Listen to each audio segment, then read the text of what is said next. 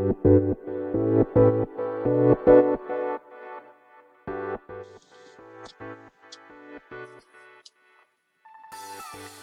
い、始まりました。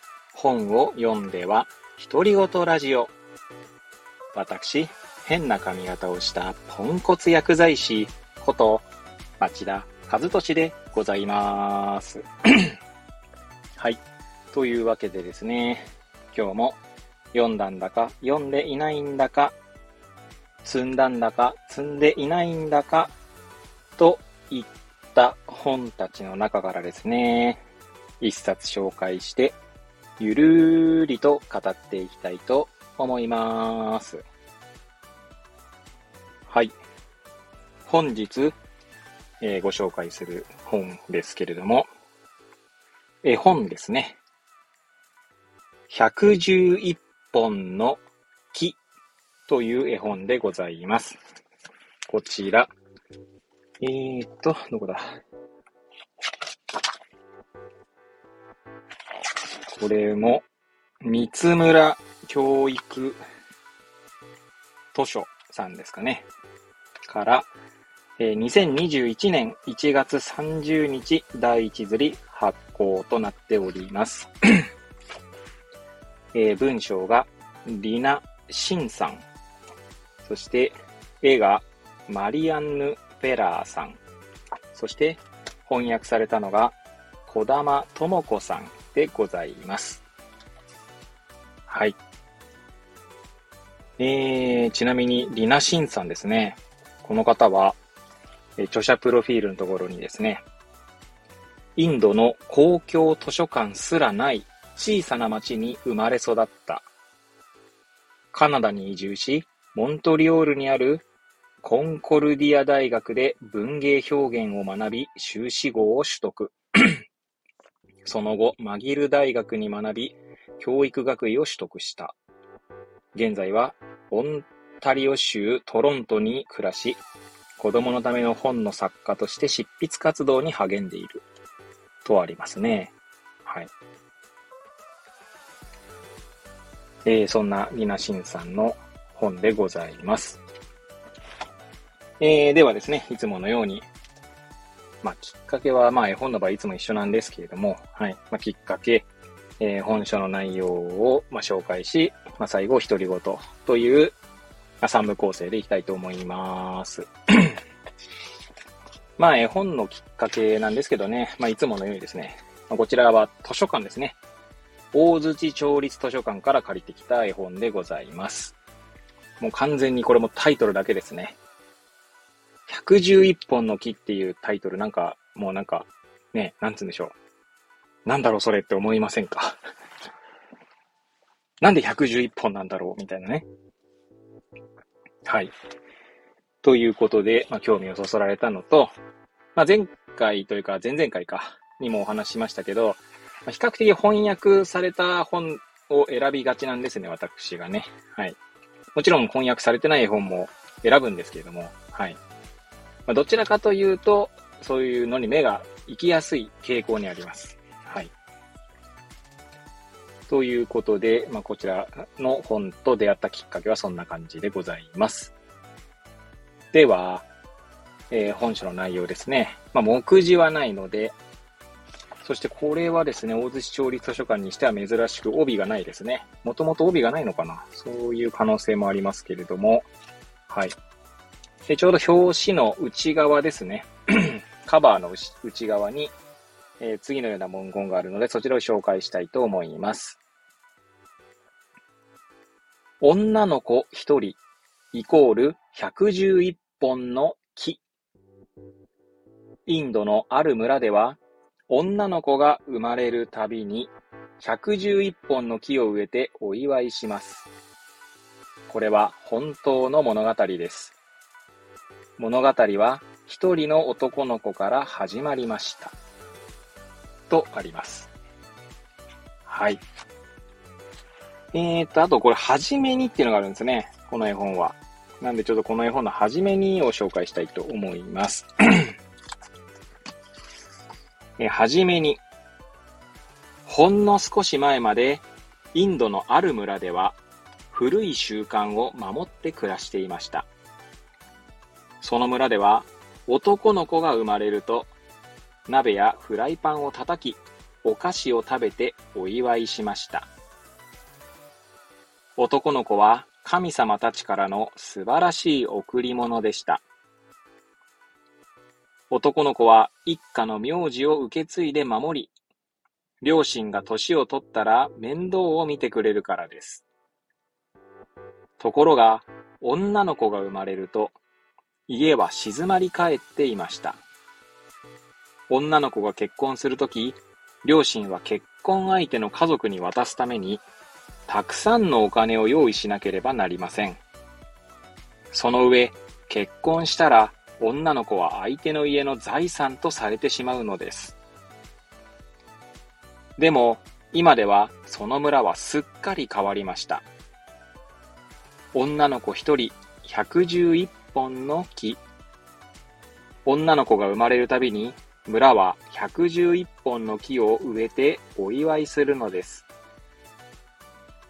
これから話すのは本当の物語です。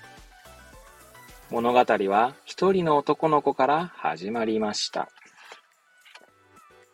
はい。ということでですね、まあこの物語なんですけど、実話なんですね。はい。一応最後にはですね、まあこの主人公でありますスンダルさんですね。スンダルさんのお話だったり、その村の話ですね。あとは、えジェンダーの不平等の話だったりとか、あとは、そのむ、む、村のことですかね。はい。そんなことが書かれています。そして最後のページですね。最後のページはこのように書かれております。36ページですけれども、こちらもご紹介したいと思います。あなたはエコフェミニストですか？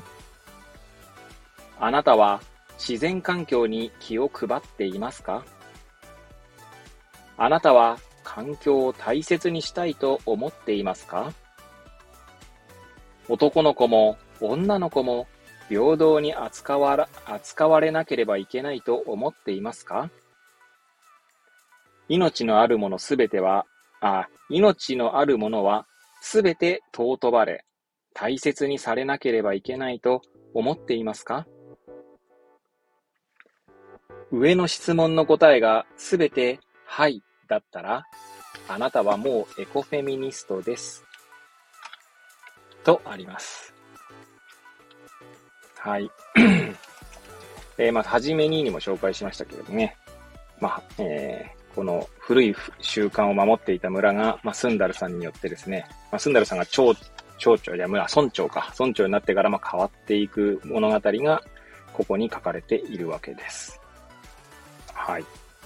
もしですね、えー、まあ、ご興味、ご興味おありの方は、えー、ぜひですね、まあ、絵本ですので、まあ、サクッと読めますし、えー、多分、図書館行けばね、あると思いますので、まあ、もちろん購入していただいてもいいんですけれども、ちなみにこちらの本は本体価格1400円、プラス税ですね。はい。でございます。はい。では、最後、独り言でございますけれどもね。いやー、この本を読んでですね、まあ、最後のちょうど 最後のページにあったですね、こう、なんだろう。長い目で見てというんでしょうか。まあ、自分がいな、あの死んだ後のことまで考えて行動できているのかということがですね、まあ、このスンダルさんの行動ですね。あの、絵本に書いてある、えー、なんだろう、スンダルさんの行動を見てですね、こうなんだろう、突きつけられる問いというんでしょうか。はい。そんなことを感じましたね。